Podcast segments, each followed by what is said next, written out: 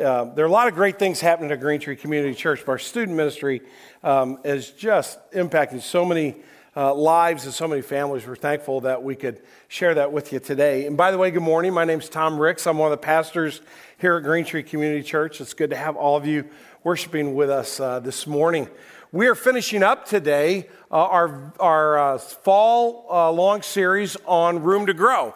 And for several weeks, we've been, uh, we've been talking about room to grow in generosity. And so we're going to be concluding that this morning. And then next weekend, we'll have uh, a bit of a Thanksgiving themed worship. And then the week after that, it's Advent, and we're off and running towards Christmas. But this morning, let me invite you, if you have a Bible, you can turn to Malachi chapter 3. Malachi is the last book in the Old Testament. So right before Matthew, Malachi lived about 400 years before Jesus came to earth, and we're going to look at uh, a passage out of uh, that book this morning.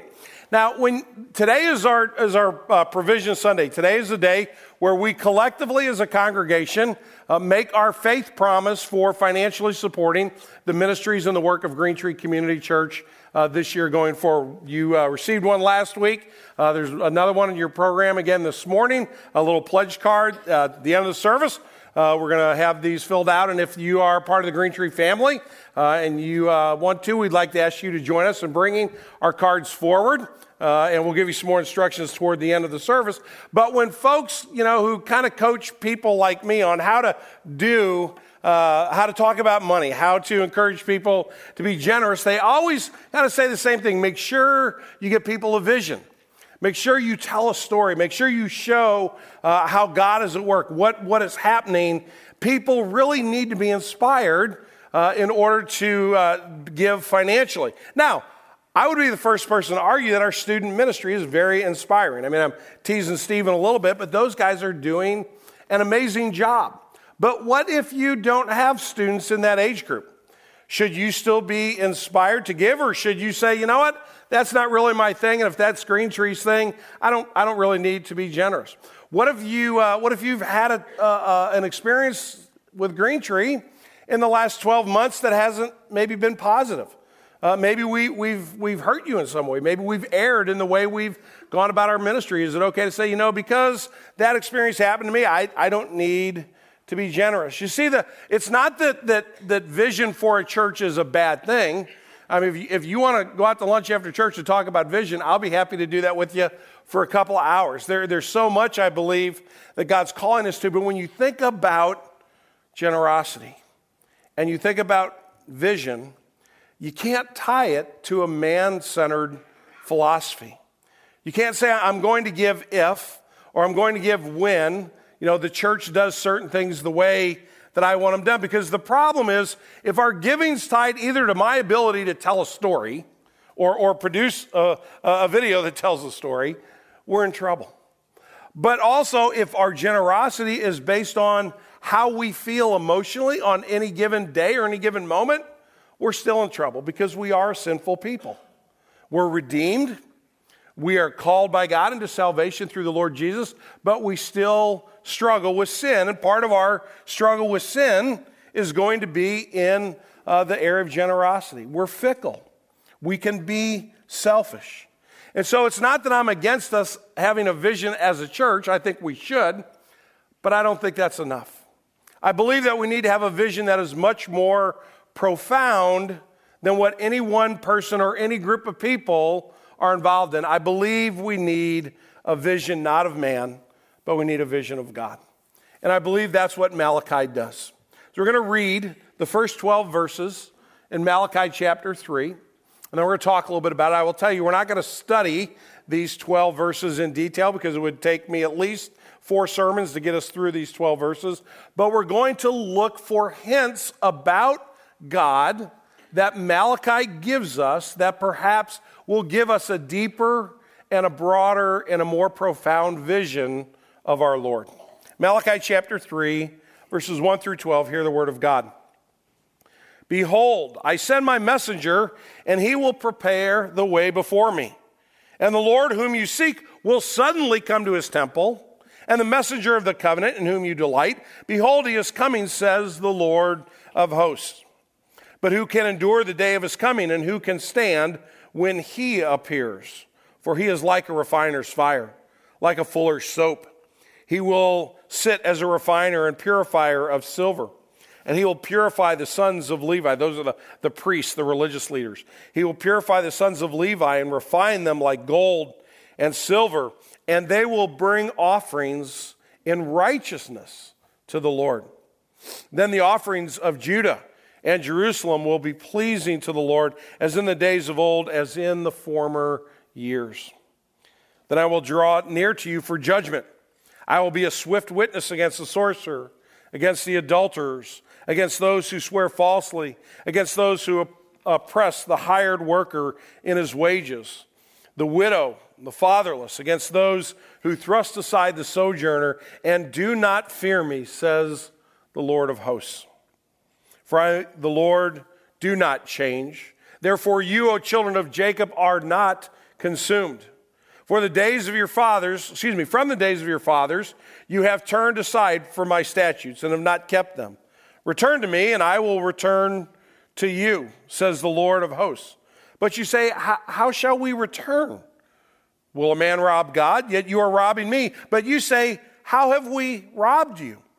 In your tithes and contributions you are cursed with a curse, for you are robbing me, the whole nation of you.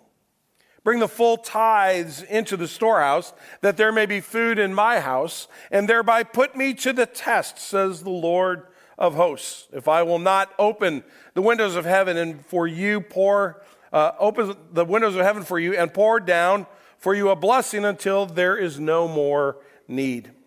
I will, will rebuke the devourer for you so that it will not destroy the fruits of your soil, and your vine in the field shall not fail to bear, says the Lord of hosts. Then all nations will call you blessed, for you will be a land of delight, says the Lord of hosts. This is a reading of God's holy and perfect word. To him alone be glory. Let's pray together. Father, we do uh, thank you for the vision that you have given Green Tree Community Church uh, to grow disciples, to renew communities to plant churches. Father, thank you that, that you have uh, led us and that in many ways we uh, have sought to follow you and to trust you in, in those things. I thank you for things like our children's ministry, our student ministry. I think of uh, the Stephen ministry and, and cares. Uh, Lord, I think of the discipleship that's taking place in small groups and in so many different areas where we see your word coming to bear on our lives. But Father, it's not about what we get or it's not about what we do. If our, if our vision is built on our actions uh, or our capabilities, we will always be focused in the wrong direction. Father, help us to focus on you this morning. You are the King of Kings and the Lord of Lords. You are the only one who is powerful enough to redeem us, and you are the only one that is powerful enough to change our cold hearts and our minds, to transform by your power and give us new hearts that are filled with love and compassion and generosity. Father, we don't come here to, to hear my thoughts or my words. We need your eternal truth to bear deeply into our souls, and we pray that you would teach us. Father, please forgive my sin. Don't let me be in the way of what you want to teach us this morning. We pray in Jesus' name. Amen.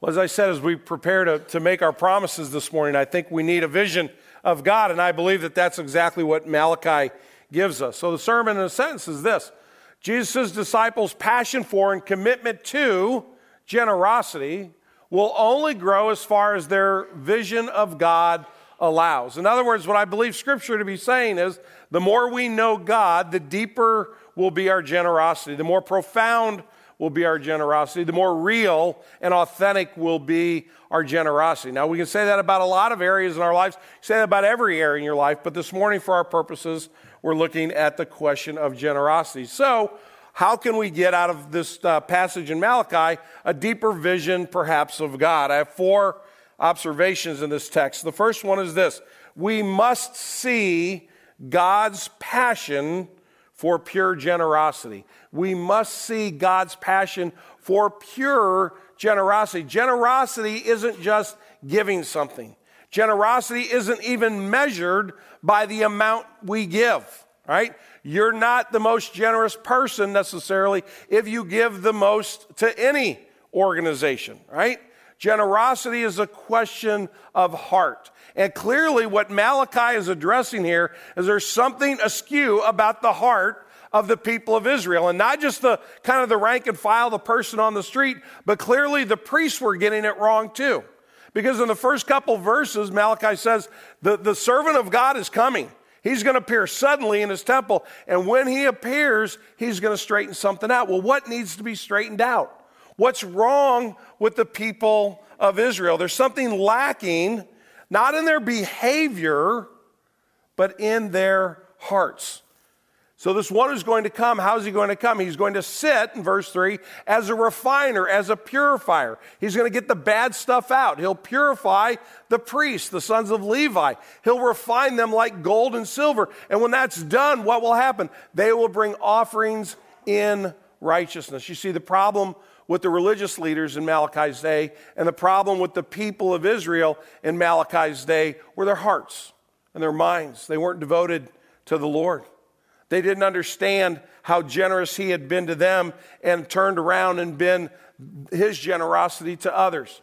Think about the nation of Israel if you know anything about the Old Testament. You know that they were led out of captivity. They were, they were slaves in Egypt for 400 years. And then God redeemed them and He took them to a land and He gave them a home. He gave them a place to call their own. And time after time after time, God was generous with the nation of Israel. And what we find now is some several hundred years later, the people who have been the, the recipients of God's generosity are failing to be generous. And that can happen to you and me just as easily. We have been recipients of God's grace to an even, even greater degree than Israel's being led out of Egypt because we've been led out of sin and death and hell. The cross of Jesus Christ, we're going to talk a little bit later more about God's generosity, but the cross of Jesus Christ is God's generous gift to us that redeems us, that saves us.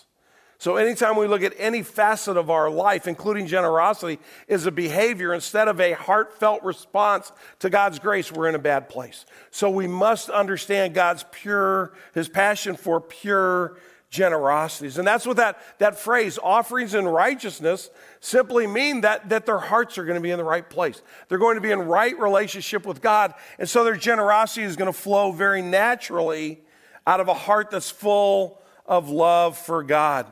Paul picks up on this in the New Testament. Paul says in 2 Corinthians, everybody should give as they've made up their mind, right? You got to think about it. You got to pray about it. You got to consider it. Not, not reluctantly, not under compulsion, for God loves a cheerful giver. Well, why does God love a cheerful giver? Because when I give cheerfully, when I give gladly, I mirror the image of my heavenly Father, right? John 3 16. God loved the world to the extent that he gave. And not advice, and not a pat on the back, and not a gee, hope it all works out well for you pep talk. He gave his only son on the cross in death and then in resurrection. Why? So that all who believe on him should not perish, but have eternal life. God's passion for pure generosity is what bought your salvation and bought mine. But it's not about a behavior. It's about a change of heart. Have you ever been, uh, you walked in the room and two of your kids maybe you're having a fight with one another, or you've been, the kids who have been fighting with each other, and, and mom or dad say, you know, now stop hitting your sister, right? Don't, don't hit, don't stop kicking your brother. Don't do that. And we talk about the behavior, right? Have your mom or dad ever walked in the room and said, Son or daughter, what's going on in your heart right now that you hate your brother so much that you're punching him or kicking him? Or, son, what, what, what, what makes you think that it's good in your heart to, to, to be mean to your sister like that? Normally, we just want to deal with the behavior. We just want you to stop punching on each other, right? And then we say something really even, even fool, more foolish than before. Now you say you're sorry. right now you say you're sorry. And, and what we know this parents, ma, the child walks up and they say, put their hands in their pockets, shuffle over, sorry, right? Boy, there's, there's some genuine, you know, brokenness over my sin, right? Why am I doing that? Because if I don't say sorry, I'm going to get in more trouble. So this is my easiest pathway out. And, and so we, we, we focus on behavior when we got to focus on the heart. And, and you've seen this too as moms and dads. I hope you've seen this. We, we got a glimpse of it every once in a while with our kids where they really came to repentance. They really were upset with the way they were acting. And they did go to their sibling and they did offer a genuine, I'm sorry, I shouldn't have done that. I was, I was being mean to you. And as a parent, you just want to jump up and down and do cartwheels and handstands and, and praise God because you see the genuineness of heart. God's after a change of heart for you and for me, brothers and sisters. He's not interested in your behavior, first and foremost. He's interested in hearts that are generous. Why? Because He's been generous to us. Secondly, we must see not only God's passion for pure generosity, but we must also see God's heart for the poor and the powerless. Verse 5, which is a long verse, says this. This is a great verse. There's a lot here. Then I will draw near to you for judgment. I will be a swift witness against the sorcerers, against the adulterers, and against those who swear falsely. And, and so far we're going, Amen. Get them, Lord. Go get those sorcerers, right? Go, go get those evil adulterers. Go, go, those people that are all lying all the time, go get those people. Oh, but wait. now it gets maybe a little bit closer to home. And those who oppress the hired worker in his wage, or, and it's understood here, oppress the widow, or oppress the fatherless, against those who thrust aside the sojourner and do not fear me, says the Lord of hosts. God's passion and his heart are for the poor and the powerless, first and foremost spiritually. Let me ask you a question. How much of your salvation did you earn? 10%? 15%? 17.4%? And how much did God give you, right? 90%, 80%, 50 50? Was it half and half? And, and, and how much power do you have to keep yourself saved until the day you die and see Jesus. Is that kind of a 50 52? You, you, you give half and Jesus gives half, you hold on to him, he holds on to you, and finally you make it home? If you believe that, you don't understand Scripture. You bring and I bring zero to the equation. We bring our sin, we bring our brokenness. If God doesn't do 100% of the saving, Tom Ricks is doomed to hell for all of eternity, and Tom Ricks deserves hell for all of eternity, right? Period. But if God saves, He saves 100%. God is 100% generous to my spiritual poverty, to my spiritual poorness, to my inability, my powerlessness. And if I'm going to be a person who is spiritually and, and physically generous, I need to see myself through God's eyes, not through my own. And so Paul says in Romans uh, chapter 5, he says, While we were still weak, Christ died for the ungodly. While we were sinners, Christ died for us. Ephesians. Even when we were dead in our trespasses, God made us alive together with Christ. By grace, you have been saved. I didn't earn anything and I don't have the power to hold on to any of it. But God, through Jesus Christ, earned every bit of it and He's never going to let me go. And so, how can I be even indifferent to those who are struggling with poverty, to those who are the powerless ones in my community, because that's my definition before God. And if God has been generous to me, ought not that generosity flow through me to others? Ought not that graciousness and that compassion be something that resonates with my heart and my mind and my soul to the degree that I just simply can't stop myself? I want to care for others. I want to be generous because God has been generous with me. Uh, Ward Brehm is a man who has served publicly in the United States for a lot of years. He is and has been the head of the United States African Development Foundation. He's actually served under three different presidents. He, he, he was given this responsibility by President Bush II, and then President Obama kept him uh, for the eight years he was in office, and he now is serving under Donald Trump's administration as a man of great consistency in his love and care for the continent of Africa. He's also a man of deep faith. And I heard a speech he gave. Uh, a friend of mine sent me the link, and I put it on my Facebook page. And it's actually on our Green Tree Facebook page uh, today. And I would encourage every one of you to listen to it this afternoon. It's only 18 minutes long, not very long, won't take much time. It's the best 18 minutes I've spent easily in the last two months. What he says about the generous nature of our faith is absolutely profound. One of the things that he says is as I read my Bible, I find out how generous God has been with me. It's very true. Everybody goes, Amen, that's right. But then he says, as I read my Bible, the other thing I see is that God's intended plan to help the poor, to help the powerless, is actually through me. And then I discovered this there's no plan B. And that's exactly right. If Green Tree Community Church is not a generous church, the poor and the impoverished and the powerless in our community are going to suffer. If we don't share generously the way God has shared generously with us, there isn't a fallback plan. There, there isn't somebody else that's going to come along. God works through His church, Jesus works through His people. And we are His people in this moment, in this day, and this generation. And He is calling us to be as generous as He has been with us because He has a heart for the poor and the powerless. But thirdly, we must also see God's consistent generosity. Look at verse 6. Shortest verse in the whole passage. I love this verse. For I, the Lord, do not change.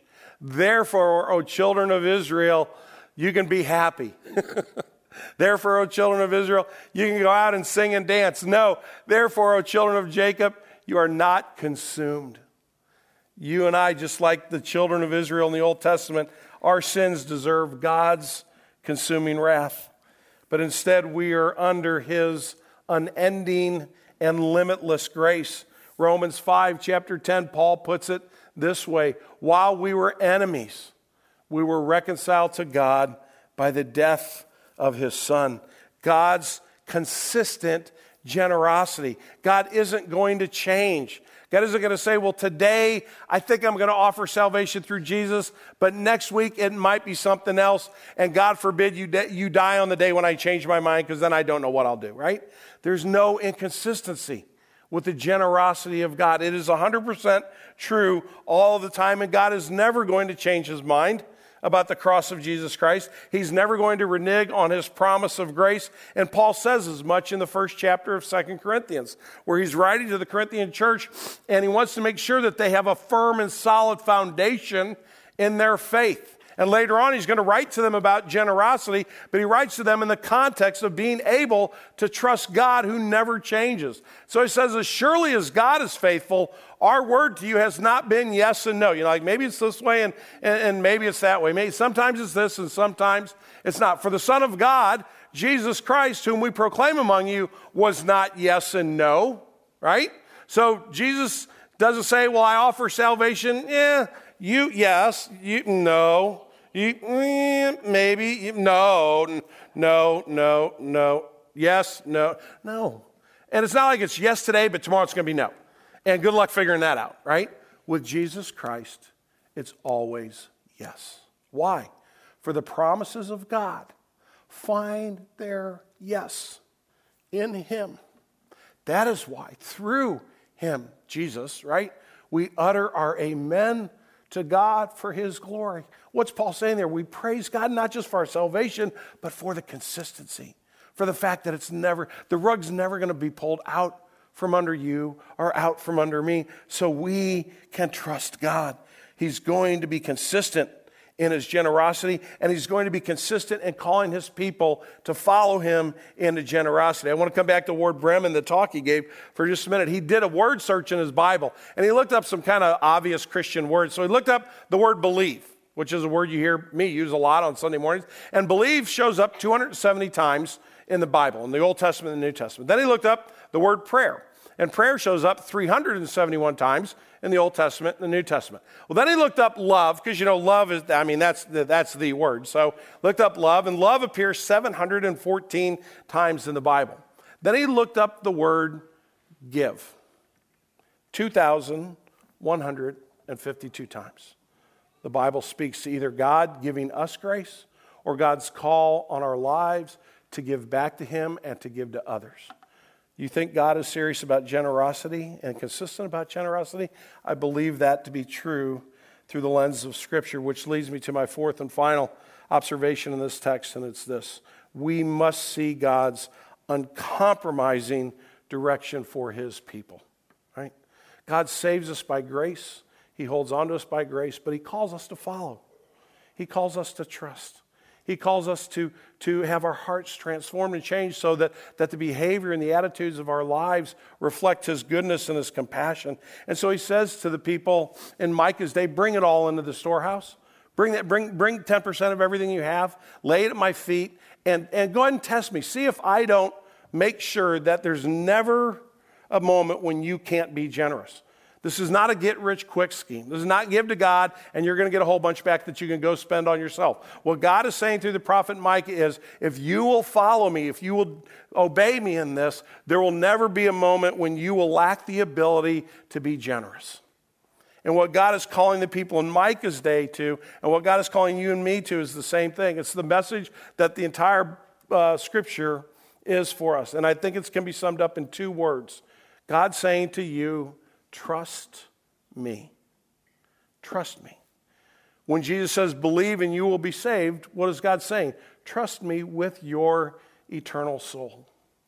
When God says to me, Tom, I expect you to love Cindy with a reckless disregard for yourself, what is he saying? He's saying, trust me with your marriage. I can make you a better husband than you could ever make yourself. When he says to you who are still under the guidance of your parents, children, obey your parents, what he's saying to you is, trust me. I know you think you know more than them. I know you think they're old fashioned. I know you think they never ever had any fun their entire life. They wouldn't know fun if it walked up to them and hit them in the head with a two by four. But obey them because by doing so, you're trusting me. I've given you to them for a while, and I have a specific purpose in mind. So trust me. When God says to Christians everywhere, including Green Tree Community Church, fight against the dividing wall of racial hostility and don't back down and don't quit and don't let people shout you down, what he's saying is trust me. When God says give generously, at least 10% of everything that I've blessed you with, what he is saying is trust me.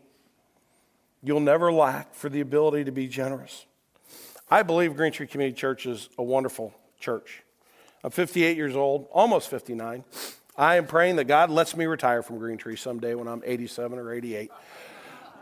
What are y'all laughing at? Come on now. Okay, I'll back off of that just a little bit. 74. But anyway, uh, you know, I, am probably in my last decade of, of, of pulpit ministry, right?